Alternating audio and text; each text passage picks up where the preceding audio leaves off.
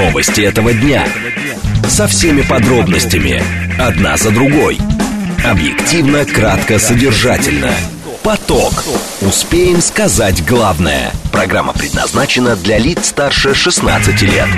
14 часов 5 минут в столице радиостанция «Говорит Москва». У микрофона Евгения Волгина. Всем добрый день. Программа «Поток». Много тем для вас подготовили. СМСки плюс семь девять два пять восемь восемь восемь восемь девять четыре восемь. Телеграмм для ваших сообщений «Говорит Москобот». Смотреть можно в YouTube-канале «Говорит Москва». Стрим там уже начался, поэтому, пожалуйста, подключайтесь. В телеге тоже, кстати, можно нас смотреть. Радио «Говорит и Москва». Латиница в одно слово. Наш телеграм-канал и официальная группа ВКонтакте, пожалуйста. А, давайте с движения начнем. В движении. 5 баллов показывает Яндекс, но не в смысле 5 баллов прекрасно, а в смысле 5 баллов довольно сложно на дорогах столицы. По МКАДу основные затруднения здесь э, север-северо-запад. Э, будьте внимательны, э, между Волоколамкой, Ленинградкой, Новой Ригой здесь везде довольно туго. Вот, и по внешней, и по внутренней стороне а, Еще юго-восток, э, внешняя сторона, пробка э, в районе Бесединской эстакады, пробка в районе съезда в Люберцы. Будьте внимательны. Третье транспортное кольцо. Везде туго, кроме э, вне, внутренней стороны Лефортовского тоннеля. Там поедете хорошо. Садовое кольцо перманентно трудно, особенно район Таганского узла, метро Добрынинская там тоже тяжело. И вот э, здесь, где э, красные, метро Красные ворота. Радиальные магистрали, кстати, пока что э, едут хорошо. Слушать. Думать. Знать. Говорит Москва. 94 и 8 FM. Эм. Поток. Новости этого дня. Дмитрий Песков заявил, что Россия против заморозки конфликта на Украине. Правительство не поддержало освобождение от мобилизации предпринимателей. Будем об этом тоже говорить с вами сегодня. А, Минэнерго обсуждает ограничение экспорта бензина, но не полный запрет. А, как пишут, связано это как раз с необходимостью стабилизировать цены на внутреннем рынке сейчас топливном. И в России могут ввести штраф за нарушение тишины днем. Будем говорить о том, а как технически это реализовать и правда ли будут теперь специалисты ходить с какими-то шумомерами, замерять измерять уровень шума. Сергей Старовойтов, наш умный парень, политолог, гендиректор Федеральной экспертной сети «Клуб регионов». Будем э, говорить про вчерашнюю встречу Владимира Путина с э, председателем Конституционного суда Валерием э, Зорькиным, про ситуацию в Белгороде, про интервью Пригожина. Поток. Успеем сказать главное – так, э, Песков говорит, что Россия против заморозки конфликта на Украине. Россия солидарна со странами Запада в том, что военный конфликт на Украине не должен быть заморожен, заявил пресс-секретарь президента России Дмитрий Песков. Он заверил, что Россия стремится достичь всех целей своей военной операции. Россия рассматривает возможность только завершения специальной военной операции, обеспечения своих интересов, достижения стоящих перед Россией целей или посредством специальной военной операции или иными доступными средствами, пояснил ТАСС представитель представитель Кремля. Он также считает преждевременным говорить о том, какой из предложенных другими странами планов мирного регулирования для России предпочтительнее. Алексей Финенко, э, профессор факультета мировой политики МГУ с нами на связи. Алексей Валерьевич, здравствуйте. Здравствуйте. Алексей Валерьевич, а из того, что сказал Песков, почему это противоречит идее заморозки? Потому что э, вариант завершения специальной военной операции, обеспечение своих интересов, достижение стоящих перед Россией целей. Но ведь э, теоретически, насколько я понимаю, политическая наука нас учит, что ряда целей можно достичь и через заморозку какого бы то ни было конфликта. Разве нет?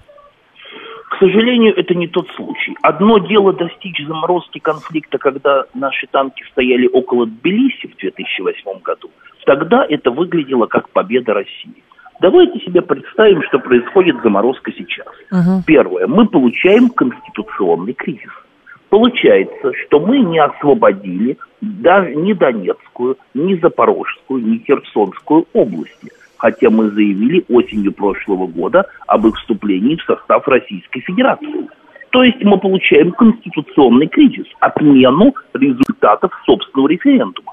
Получается, мы не смогли их даже освободить. Это первое. Второе. У Украины сохраняются пограничные Харьковская и Сумская области, куда они могут спокойно поставить вооружение НАТО, дальнобойные ракеты – за эти несколько лет, которые пройдут после референдума, НАТО, ой, после заморозки, НАТО еще сильнее накачает оружием Украину. И мы получим войну уже с реальной перспективой ракетных атак на города европейской части России. Это два. Ну и, наконец, третий момент. В этой ситуации Россия будет выглядеть проигравшей стороной, что сразу же оживит территориальные претензии к России со стороны других стран. Это три.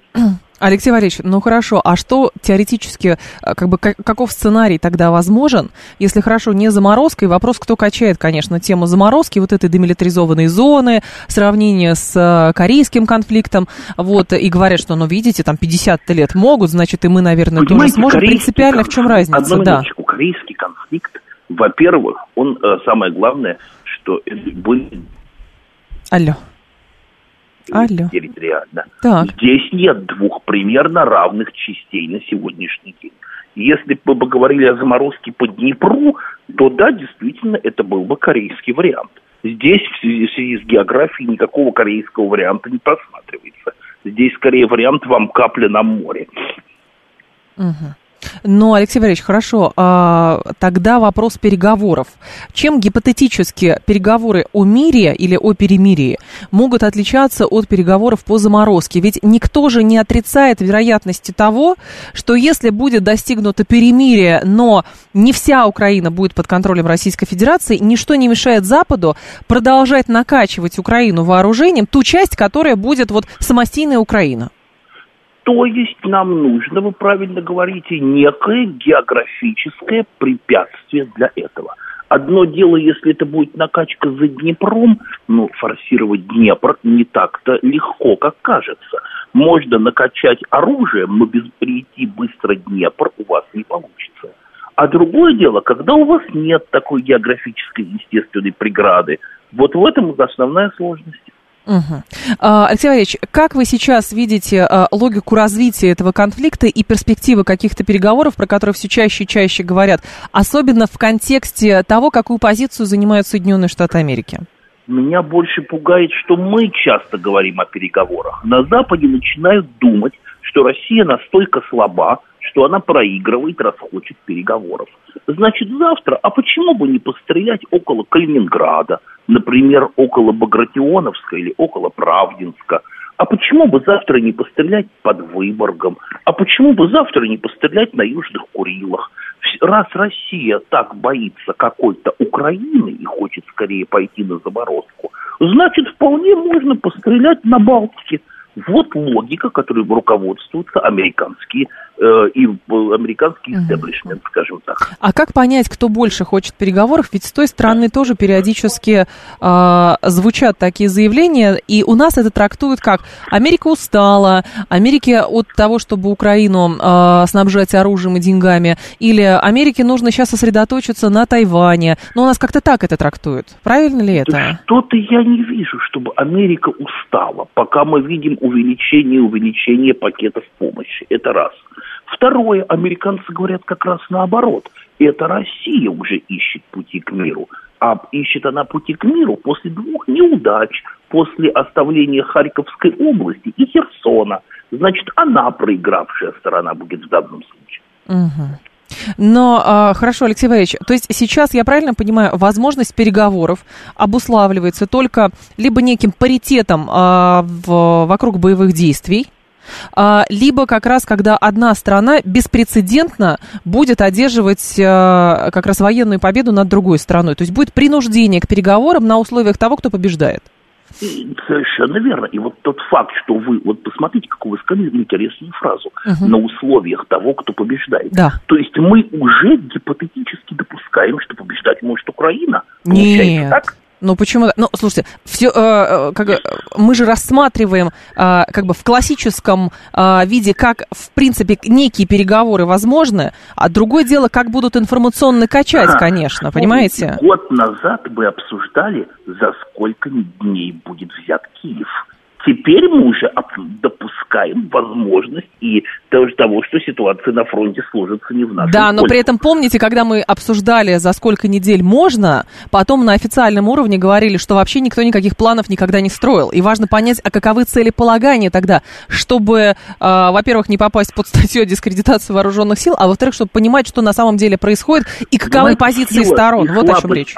Понимаете, сила и слабость англосаксов и США, и Великобритании – это их линейное мышление. Они так тонко не мыслят. Они считают, ах, вы уже про целеполагание заговорили. Ну, понятно, раз вы проиграли, вы ищете дымовую завесу, как сказать, обусловить свое поражение. Англосаксы mm-hmm. мыслят только в категориях победитель-побежденный и никак иначе. Чем, а, с вашей точки зрения, а, слабость и уязвимость а, западной позиции и вообще ситуации на Западе, которой Российская Федерация умно может воспользоваться? Вы знаете, пока не одержана военная победа крупная, у них нет слабой позиции. Нет слабой Они позиции. могут воспользоваться, для них слабая позиция будет только такой результат, как в грузинской войне. Когда мы появимся под Киевом или украинская армия будет разбита. Тогда мы увидим визит европейских политиков, uh-huh. какой-нибудь Мелони э, или еще кого-то с предложением о мир, о заморозке конфликта. Теоретически, Но не раньше. А, Алексей Валерьевич, а НАТО готово к прямому столкновению с э, Российской Федерацией не опосредованно через поставки оружия, а именно вот натовская армия и российская армия? Нет, зачем? Они рассматривают пока этот конфликт как репетицию. Это они откладывают на будущее для более серьезного конфликта. Это первое. Угу. Второе, они рассматривают это, вмешаться они могут одним способом. Когда будет разбита украинская армия, они введут войска на Западную Украину и обратятся к нам. Хотите воевать со всем НАТО или пойдем на раздел? Но это будет не раньше, прежде чем Россия одержит какую-то крупную победу. А к чему были заявления Киссинджера, который говорил, что хорошо бы Украину в НАТО принять, потому что в НАТО она будет более управляемая? Или это все-таки какое-то иезуитство, то есть тогда России придется со всем НАТО договариваться? Во-первых, э, так. А во-вторых, какую-то после того, как мы пойдем на заморозку конфликта, они могут принять Украину в НАТО. И мы можем получить э, силы НАТО на линии соприкосновения огня. Причем mm мы не сумели освободить даже Славянск и Краматорск в этой ситуации. Ну, как кто будет смотреться проигравшим? Понятно. Спасибо большое, Алексей Валерьевич. Я вас благодарю. Алексей Финенко был с нами, а, профессор факультета мировой политики МГУ. 7373948, телефон прямого эфира. Давайте с вами проголосуем все-таки. С вашей точки зрения, а, заморозка конфликта очень эту тему качают, периодически она возникает, и действительно, Песков говорит, что Россия против заморозки конфликта на Украине. И вы говорите, что в нынешних условиях, да, заморозка конфликта – это шанс для противной страны поднабраться сил, накачаться оружием, и ни в коем случае на это идти нельзя, даже если самим тяжело. 134, 21, 35. 134, 21, 35 не нужна никакая вообще заморозка конфликта, и э, зря эту тему качают. 134, 21, 36 вы говорите, что нет, и допускаете, что это возможно. Именно заморозка, не перемирие, а заморозка. Но э, заморозку конфликта есть молдавско-приднестровского, заморозка э, была 30 лет конфликта армяно-азербайджанского вокруг Нагорного Карабаха, 134, 21, 36. Э, и вы говорите, что да, то есть формально у нас же даже э, заморозка именно корейского конфликта произошла. Заморозка 50 лет, уже ни одно поколение выросло и думают, что это, некоторые считают, что это некий мир достигнут. Нет, формально это заморозка заморозка конфликта, который теоретически может Опять же, разморозится в любое время. 134, 21, 35, да, замороз конфликта никакой быть не должно. И 134, 21, 36, ну, теоретически допускаете. Ну, теоретически. В случае заморозки возникает вопрос, зачем было начинать. Нет, панк 13, в случае заморозки не возникает как раз такой момент. Еще раз, а если речь идет о, а, например, скажем так, отматывание назад тех позиций, тех позиций, которые уже заняты, тогда возникает вопрос, а зачем надо было начинать? А заморозка это демилитаризованная какая-то зона, непонятно на какой срок, а, там, значит, не знаю, в глубину какую-то там обязуют сторону не стрелять и так далее. Но подразумевается, что каждая из сторон пользуется этой передышкой для того, чтобы накачать, а, как раз накачаться оружием, а, восполнить силы, потери и так далее. Еще ваш спикер какой-то пессимист. Зачем 877 а вы хотите как, что? Как, то есть, когда человек в нашем эфире говорит, что нет, значит, э, все под контролем, не надо поддаваться панике и вы говорите, что это пессимист, он, оптимист, он странный человек. Слушатель сейчас, э, не слушатель, а спикер э, Алексей Финенко, вы говорите, что он как раз какой-то пессимистичный, потому что все неправильно. Нет, он фактуру вам представлял, как политолог, он видит фактуру. Более того, как опытный человек, человек из науки, он может как раз сопоставлять и сравнивать Когда, понимаете, идет какой-то вброс, а давайте попробуем по корейскому сценарию, это можно действительно рассматривать как вброс. И просто почитать где-то справку, а что такое корейский сценарий? Думаю, ну, если они смогли, почему нам нельзя? Алексей Финенко разложил, почему корейский вариант невозможен и почему, в принципе, заморозка конфликта невозможна. Так, если не будет заморозки, это означает, что противник не будет копить силы а в дальнейшем, говорит Катя, еще а, Путин никогда не оставит эту проблему будущим поколениям. А что замораживать, чтобы на Украину больше оружия вкачали, а она на нас напала, говорит Михаил. Вот ровно об этом и речь, понимаете, про заморозку конфликта. Так, а, что этого допускать нельзя, потому что 59% говорит, что ни в коем случае допускать никакой заморозки нельзя. Это лишний раз даст э, шанс Украине перегруппироваться. А 60, 61 уже. А 39% говорят, ну, в принципе, теоретически можно. Но, понимаете, любая заморозка подразумевает а, соотношение риска-пользы. Вот. И опять же, если где-то что-то происходило и где-то какой-то конфликт заморожен, это не значит, что это навсегда. Это означает, что, возможно, второе столкновение еще более кровавое, еще более, э, значит, масштабное, чем было в, э, как раз в первый раз. Поэтому, понимаете, не все так однозначно.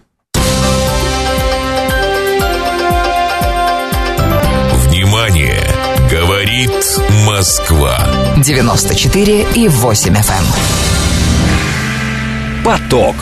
Успеем сказать главное – Правительство не поддержало освобождение от мобилизации предпринимателей. Правительственная комиссия по законопроектной деятельности не поддержала законопроект, который предусматривает отсрочку от мобилизации для э, индивидуальных предпринимателей, единственных участников ООО, а также глав крестьянско-фермерских хозяйств.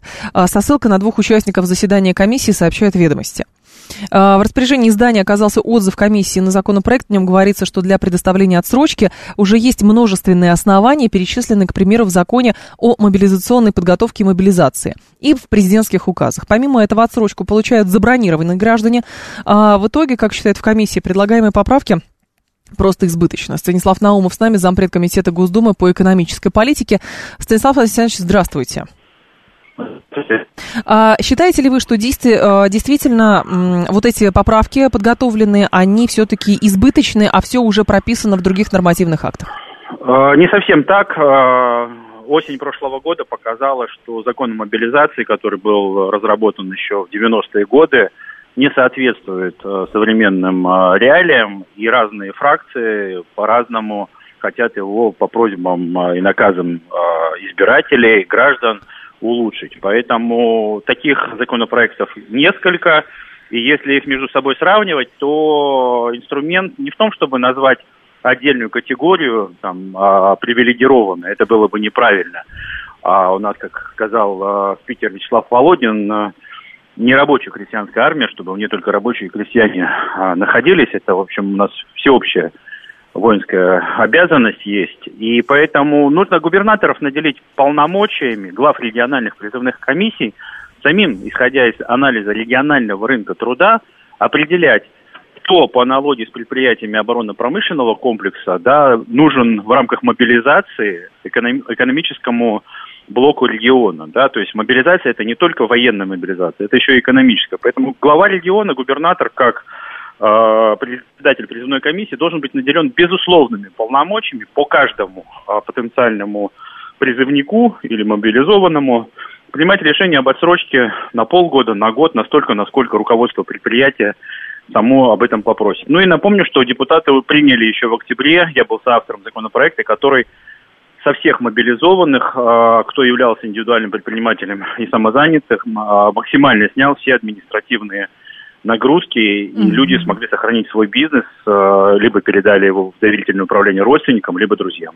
А, Станислав Александрович, а, то есть я правильно понимаю, что а, предлагается, чтобы губернаторы этим занимались, но ведь есть закон... Я предлагаю, я предлагаю, чтобы губернатор сам решал, кто ему нужнее. У нас, например, есть такая категория, как семьи с детьми-инвалидами, да, очень острая ситуация во многих семьях, потому что в ППХ призвали порядка 80 человек, ну, по крайней мере, по моим данным, отцов детей-инвалидов. Сейчас приходится каждого из них а, пытаться через э, диалог с губернатором вернуть обратно в семью, поскольку понятно, что такой отец нужен в режиме 7 дней в неделю, 24 часа своему ребенку, и это гораздо важнее, чем любая его воинская специальность, либо боевой опыт. Мы ведем такой диалог, поэтому я за полномочия губернаторов, чтобы губернаторы смелее принимали ответственные социальные решения. Ну и экономические mm. тоже. Станислав Александрович, но, насколько я понимаю, а, история с квотированием была а, как раз а, продиктована тем, что там ряд людей не нужно изымать из экономики или не нужно допускать того, чтобы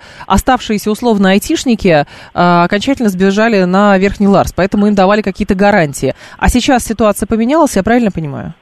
Ну, слушайте, если вы про айтишников говорите, нужно, во-первых, всех их вернуть, потому что нечего им бояться и нечего им там сидеть где-то за границей Российской Федерации. Пусть работают спокойно, у них у всех есть отсрочка, указом президента э, установлена, Минкомсвязи совершенно спокойно доказала в рамках диалога с депутатами, с Минобороны, что IT-специалисты важнее для национального технологического суверенитета там, где они сейчас работают, и работают в том числе на государство реализацию государственных программ. Если это вопрос про фермеров, про работников э, сельского хозяйства, это как раз-таки региональная повестка. Тут не надо пытаться из Москвы сразу за всех э, все описать, да. Угу. И самое, наверное, неправильное это квотировать так, чтобы всем хотелось записаться как участникам Куликовской битвы, там, да, и прийти за справкой в ЖКХ о льготах, там, да, то есть э, вот здесь очень важно не забюрократизировать этот процесс. Э, я думаю, что закон, который мы недавно приняли об электронных повестках, он нужен для того, чтобы максимально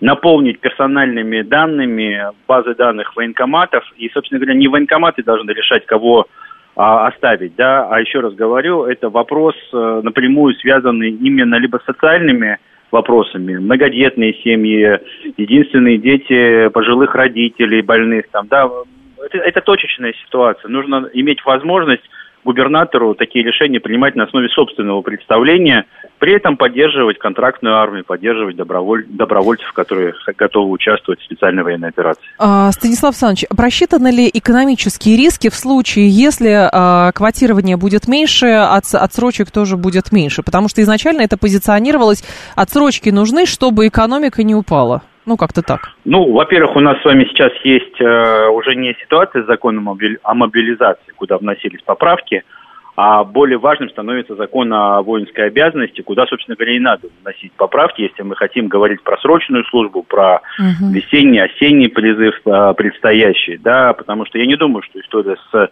мобилизацией снова будет актуальна там, в ближайшее время. Поэтому никакого риска для экономики, если правильно подойти к оценке регионального рынка труда, то есть нет такой ситуации, что вот есть какой-то общий а, подход э, ко всем профессиям. Если ты фермер, если ты механизатор, то ты, значит, должен а, гарантированно иметь э, там отсрочку. Нет, такого, наверное, нет, особенно если есть другие пока показатели, по которым человек может быть востребован. Знаете, вот помним фильм «Три, три танкиста», да, uh-huh. а на самом деле «Три тракториста», да, и вот этот выбор, он всегда существует. Но не надо создавать социальную напряженность избыточно на основании того, что кто-то рабочий, кто-то а, занимается там а, каким-то физическим трудом, а кто-то вот а, занимается деятельностью, связанной с бизнесом, с предпринимательством. Надо уходить от этих вот универсальных попыток сразу на все вызовы найти один простой ответ. Так не бывает. Мы же современная система управления и можем адресно, точечно, в зависимости от разных жизненных обстоятельств, помогать главе региональной комиссии, губернатору а, опираться на те или иные правовые основания. Квотирование – это не единственный способ, ну и точно нельзя исключать категории, да. Конечно же, мы сталкивались с тем, что, например, больше 20% призывают, когда на предприятии людей, да, возникает там дефицит рынка труда. Ну, наверное, здесь какой-то баланс, но это опять же нужно делать в рамках программ, а, связанных с э, средним профессиональным образованием, угу. чтобы у нас не было дефицита массовых профессий. Понятно. Спасибо большое, Станислав Александрович. Я вас Спасибо. благодарю. Станислав Наумов был с нами, заместитель председателя Комитета Государственной Думы по экономической э, политике. IT-специалистов освободили только из аккредитованных компаний, а не всех, говорит Сергей. А мы не про всех говорили, айтишников. Просто как раз аккредитованные компании, у нас их немного, и, соответственно, там был очень мощный штат, и поэтому Минцифры стало еще, то есть тут двоякая история была. С одной одной стороны, чтобы действительно а, эти люди окончательно не сбежали из Российской Федерации, с другой стороны, чтобы у нас не обвалился а, рынок программистов. Вот, то есть, опять же, а, одни говорили, что да, квотирование отсрочки это вопрос просто возможности лоббизма каких бы то ни было там значит, министерств и ведомств, а с другой стороны, действительно, это все было продиктовано экономическими соображениями, потому что у нас подразумевалась частичная мобилизация, которая не подразумевала мобилизационной, значит, э, мобилизационного формата экономики. Вот и все. То есть экономику старались сохранить вот в стабильном, нормальном а, состоянии. Новости мы продолжим. Новости этого дня. Со всеми подробностями. Одна за другой. Объективно, кратко, содержательно. Поток. Успеем сказать главное. 14.36, столица радиостанции «Говорит Москва». У микрофона Евгения Волгина. Мы с вами продолжаем. Минэнерго обсуждает ограничение экспорта бензина, но не полный запрет. Глава Минэнерго Николай Шульгинов э, сообщил, что его ведомство дает рекомендации наращивания предложений и снижения экспорта бензина. Запрет на вывоз топлива, по его словам, не рассматривается, но речь может идти о его ограничении. Слово «запрет» мы не упоминаем, мы говорим про ограничения. Министерство энергетики дает рекомендации компаниям по наращиванию предложений и на ограничения. На снижение, но не за запрет, а несколько раз подчеркнул министр, выступая на Евразийском экономическом форуме.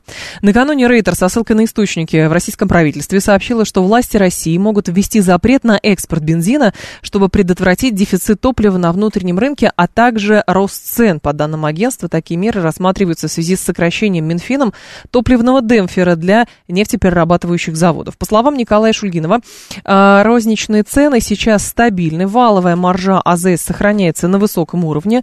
Будем мониторить и мониторим эту ситуацию. При необходимости выйдем с предложением, которое ФАС уже, смотрю, поддерживает, а, которое направлено на ограничение экспорта бензина и дизельного топлива. В апреле Минфин предложил сократить а, топливный Демпфер в два раза с июля 23 года по июль 24 года.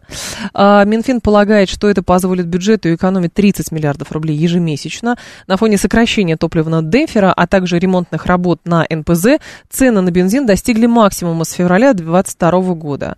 После решения Минфина, считают эксперты, прибыльность э, НПЗ может упасть вдвое, из-за чего компания снова повысит оптовые цены.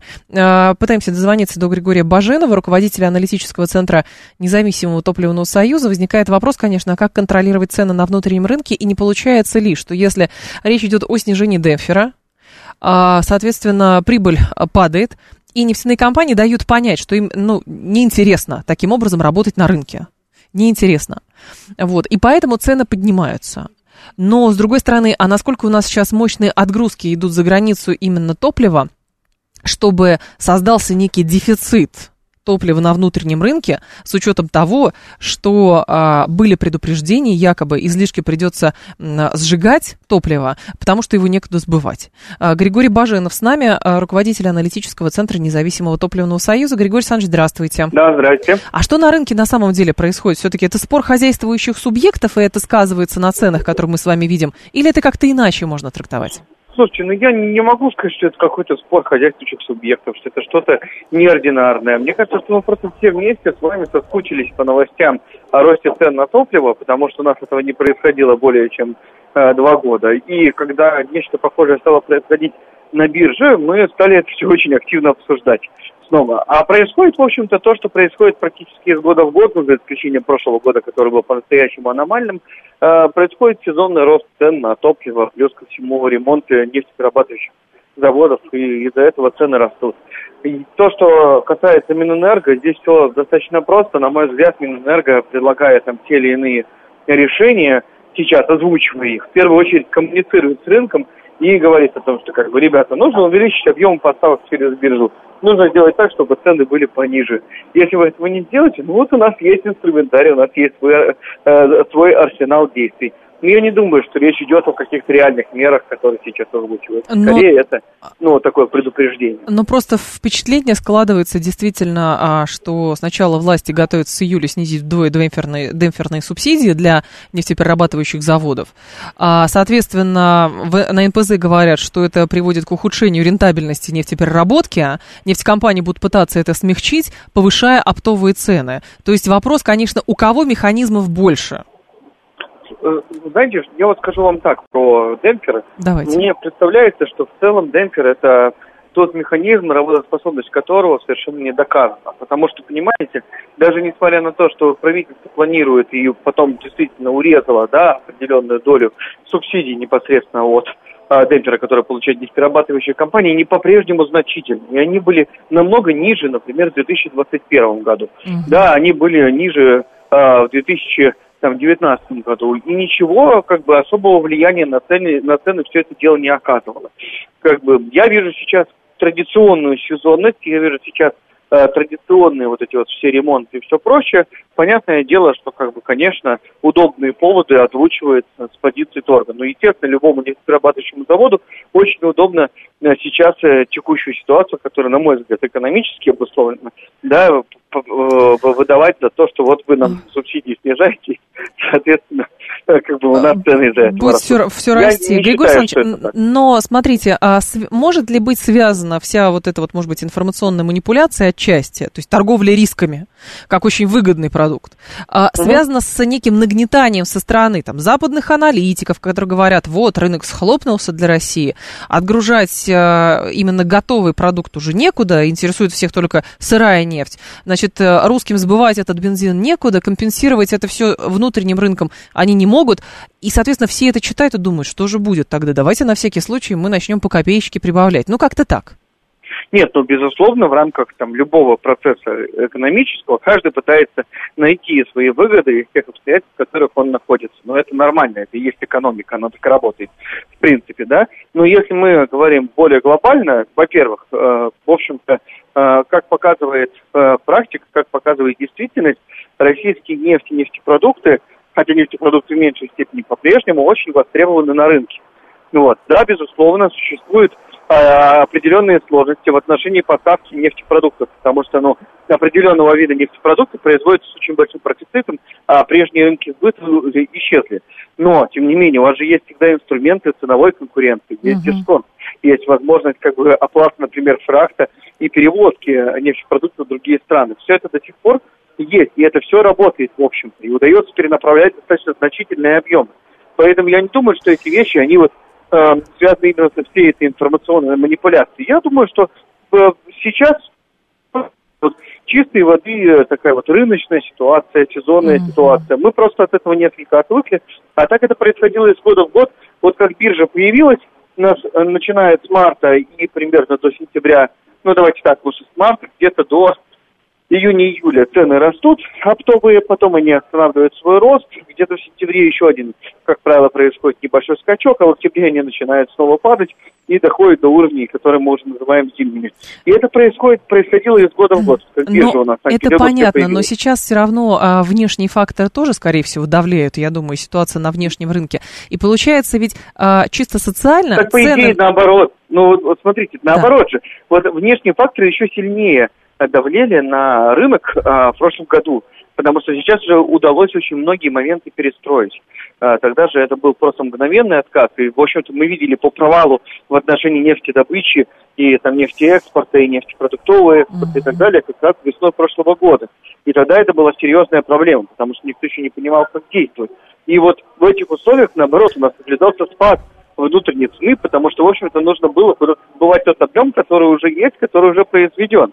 И то есть, по идее, наоборот, если ничто не востребовано, то на внутреннем рынке должен быть перезалив. И компенсировать через биржевой механизм вы свои потери не сможете. Но я понимаю. только- Да, ага. Григорий Александрович, я, конечно, понимаю, но здесь, знаете, как, с- как с производителями, например, не знаю, там, с э, добытчиками рыбы или с урожаем, как это бывает, ну, не знаю, у нас насколько часто или нет, но а, общепринято там, помните, мы лучше одежду старую сожжем, чем на нее скидки сделаем, потому что нам нужно новую производить. А с топливом, ну, я не знаю, насколько нефтяники готовы пойти на то, чтобы внутренний рынок настолько стабилизировать, чтобы цены, например, даже начали падать, что, кстати, наверное, простимулирует экономику. Но, с другой стороны, мы, не понимаем, мы понимаем, что а, нефтяники, они между Сциллой и Харибдой. С одной стороны, они самые главные а, доноры бюджета, а с другой стороны, им тоже зарабатывать нужно. И получается, им Конечно, говорят, вы деньги давайте, но при этом цены на внутреннем рынке каким-то образом а, держите. Да, пример, вот вы, вы примерно описали причинно-следственные связи, которые привели к появлению демпфера. Вот, в общем то, о чем мы сказали. То есть это и была такая попытка, что давайте мы на внутреннем рынке цены не будем поднимать, а при этом как нефтяники тоже будут зарабатывать. Но, как я уже сказал, то есть очень э, неочевидно, на самом деле, здесь причинно-следственная связь. Если говорить уже непосредственно о внутреннем рынке, смотрите, вот тут два момента. Первый момент, он заключается в следующем. А, снижение цен ждать не стоит на розничных. Почему? Потому что в России с 2009 года применяется достаточно активный метод, который называется инфляция минус. У нас примерно в теч... в на протяжении года цены на бензин, там, дизельное топливо растут в пределах инфляции. Выше нельзя, меньше можно. Но когда э, кто-то пытается уронить цену, и потом вдруг э, сложатся, например, какие-нибудь условия, связанные с тем, э, чтобы цены поднять, и если этот рост будет больше, чем инфляция, сразу же начнут давать по голове. Поэтому, в общем-то, к снижению цен никто не готов, все лучше не будут повышать. Mm-hmm. Это первый момент. Так. Второй момент, на самом деле, несмотря на то, что я вот только что сказал, в общем-то, снижение было, просто оно было неявным. Мы все привыкли смотреть на э, цены, которые находятся на стелах. А АЗС и многие нефтепродуктовые компании, которые вот непосредственно в розницу реализуют бензин, они через свои собственные системы лояльности давали очень хорошие скидки. От 2 до 5 рублей они доходили все это mm-hmm. время. И даже до тех пор, как бы, если вы там заправляетесь на определенную сумму, э, во многих компаниях вам предоставят скидку, если опять-таки вы оплачиваете через э, как бы систему лояльности. Это ну такой вот элемент, который был очень распространен в последние полтора года, когда, в общем-то, экономическая сама по себе обстановка э, для розничного рынка этому способствовала. Понятно. Вот. Спасибо большое, Григорий Александрович. Я вас благодарю. Григорий Баженов был с нами, руководитель аналитического центра независимого топливного союза. Здесь стоит еще обратить э, внимание на а, заявление главы Минфина Антона Силуанова, читаю по коммерсанту, от 2 э, нет, от 11 мая. А, значит, здесь цитата была следующая, что, во-первых, да, рост цен вызван несколькими факторами. Власти готовятся с июля снизить вдвое демпферные субсидии для НПЗ, что ожидаемо должно привести к ухудшению рентабельности нефтепереработки, которые нефтекомпании будут пытаться смягчить, постепенно и заранее повышая оптовые цены, то есть примерно ровно то, что сейчас наблюдается. Силуанов говорит следующее. Маржа э, нефтепереработчиков сегодня 8 тысяч рублей за тонну, раньше была меньше двух тысяч. Если посмотреть, откуда берется эта маржа, за счет демпфера, по сути, мы эту маржу нефтепереработчикам из бюджета и платим. В конце апреля сетовал глава Минфина Антон Силуанов. Вот. А означает ли это, что прежние договоренности уже в силу дефицита бюджета, других каких-то факторов перестают действовать? Ну и тогда логично предположить, что сами нефтяники, пытаясь отвоевать как раз свое а, место и свою прибыль, они говорят, что, ну, слушайте, ну тогда будет вот так. Потому что мы должны и бюджет датировать, э, снабжать деньгами, мы должны и, соответственно, сами зарабатывать, чтобы не уходить в минус. При этом государство очень часто говорит, что оно тоже старается с нефтяниками договариваться а, и предлагать им какие-то еще там льготы, условия и прочее. То есть вообще сложный а, круг вопросов, Пока что мы видим следствие, видимо, вот этих, может быть, отсутствия договоренности или намечающихся договоренностей. Это то, что на заправках происходит, кто-то как-то пытается это все сдерживать. Вот здесь, конечно, еще речь идет о том, какой объем топлива реализуется на внутреннем рынке и сколько сейчас идет на экспорт. Не сырой нефти, подчеркиваю, а то слушатели говорят, мы же по сырой, мы не про сырую нефть, мы про нефтеперерабатывающие заводы говорим. Сырой нефти у нас все хорошо с отгрузкой сырой нефти. Вот, но просто Индии не нужен, не нужно готовое дизельное топливо и не нужно э, готовый бензин, потому что у них свои НПЗ есть. Вот, это каким-то образом на реэкспорт направляется, да. Вот, какие-то страны закупают, чтобы в дальнейшем продавать другим, кто у нас напрямую не хочет. Вот, но по факту, по факту должно наверняка что-то решиться. Возможно, это все решится в ближайшее время, но еще раз напомню, что Минэнерго обсуждает именно ограничение экспорта бензина, но не полный запрет.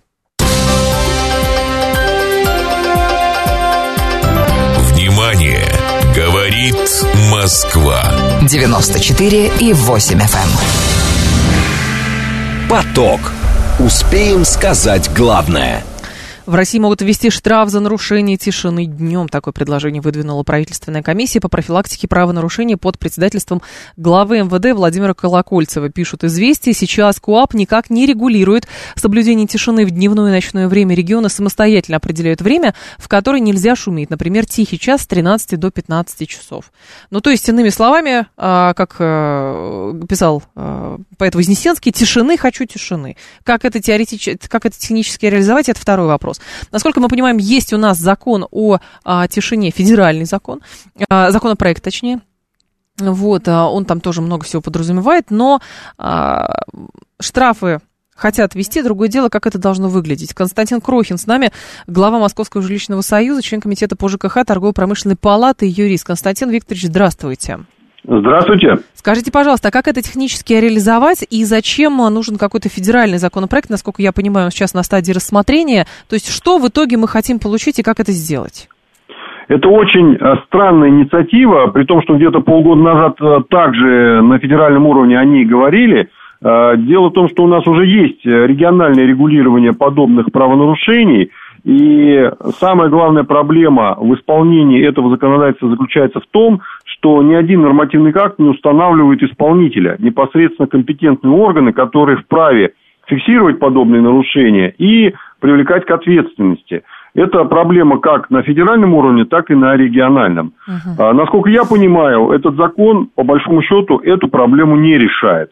И с учетом того, что во многих регионах уже приняты свои местные законодательные акты по нарушению, а, значит, э, по этому составу нарушений, так. если исполнение не будет реализовано в федеральном законе, то мы получим также неработающую норму. То есть это какой-то вот популизм, который прозвучал, но самое главное, как у нас это есть, по нарушениям, по выгулу собак, по шуму в том числе и по курению в подъездах, э, значит, хотя это федеральное нарушение, вот нету органа, который имеет право фиксировать и привлекать ответственности, получается, что все, все эти нормы не работают, люди безнаказанно действуют, и никакого улучшения жизни в бытовом плане это не приносит. Поэтому я бы все-таки э, акцентировал внимание на то, что создать механизм, либо поручить это органам внутренних дел, чтобы для них это было как вот обязанность по закону, и это было предусмотрено в бюджете, и штатная численность, и значит, полномочия, инструкции. Вот, либо предоставить это право фиксации управляющим организациям. Это тоже должно вводиться федеральным законом.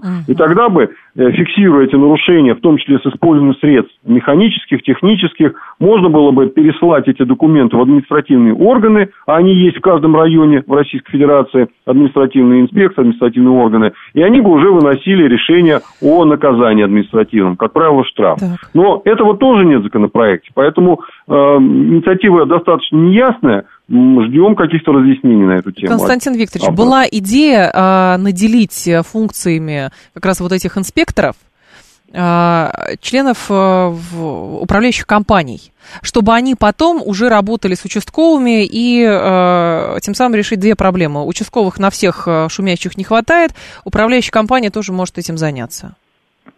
Это хорошая тенденция, если такие полномочия, именно фиксации, у нас по российскому законодательству привлекать к административной ответственности могут только государственные органы. Да. Поэтому фиксировать нарушения управляющие организации могут. Это то же самое, как вот добровольные помощники фиксируют э, на свой смартфон неправильную парковку на газоне автомобилей. То есть управляющие организации могли бы это делать, если это будет изложено в федеральном законе, и в дальнейшем по таким материалам будет проводиться в установленном порядке административное производство, то да, такая инициатива, она могла бы помочь и каким-то образом разрешить эту проблему. Но следует помнить, что вторая техническая, не юридическая, а техническая проблема в том, что большинство составов правонарушений и большинство нарушений, на которые жалуются люди, называя шумом, э, на самом деле не являются э, таким шумом, который превышает предельно допустимые нормы. Как правило, предельно допустимые нормы свыше 40 дБ в жилом помещении э, нарушают строительные работы, громкая музыка. А вот э, сосед, который смотрит громко телевизор за стеной или буянит,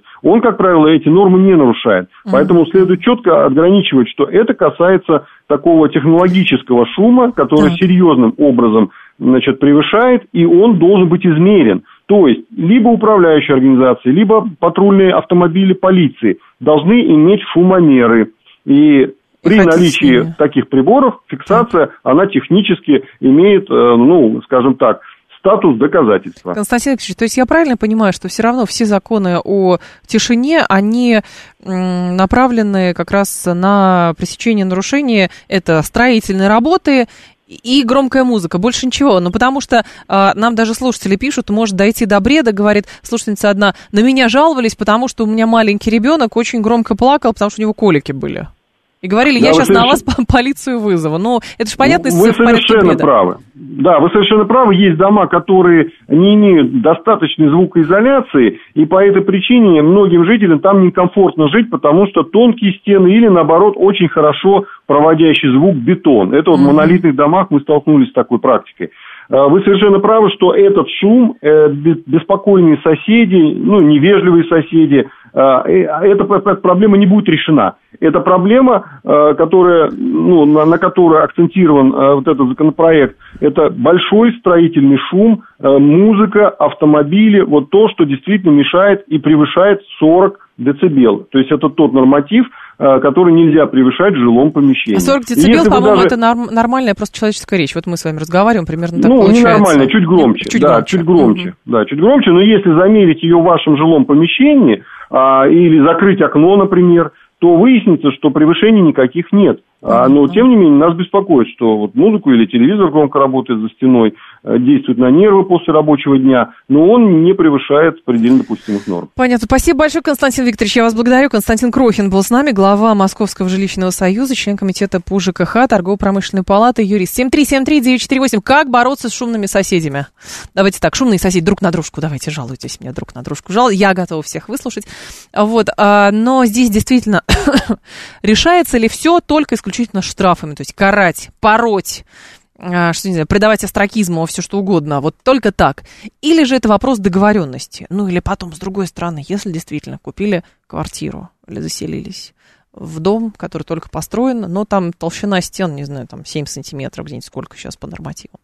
Вот, и что делать? Да, и много людей, много... Надо уживаться. И вот вопрос, как уживаться? Друг друга стращать, говорите вы. Как уживаться в многоквартирном доме? Давайте такое прям голосование проведем. Уживаться в многоквартирном доме, чтобы не, друг другу не мешать. Вы считаете, что это вопрос личных договоренностей просто, ну вот личных там в чатике и так далее. Вот. А, и самоуважение, культивировать самоуважение, ну как-то так убеждать и прочее. 134, 21, 35. То есть уживаться в многоквартирном доме можно только с помощью хороших отношений друг с дружкой у соседей. Все все понимают.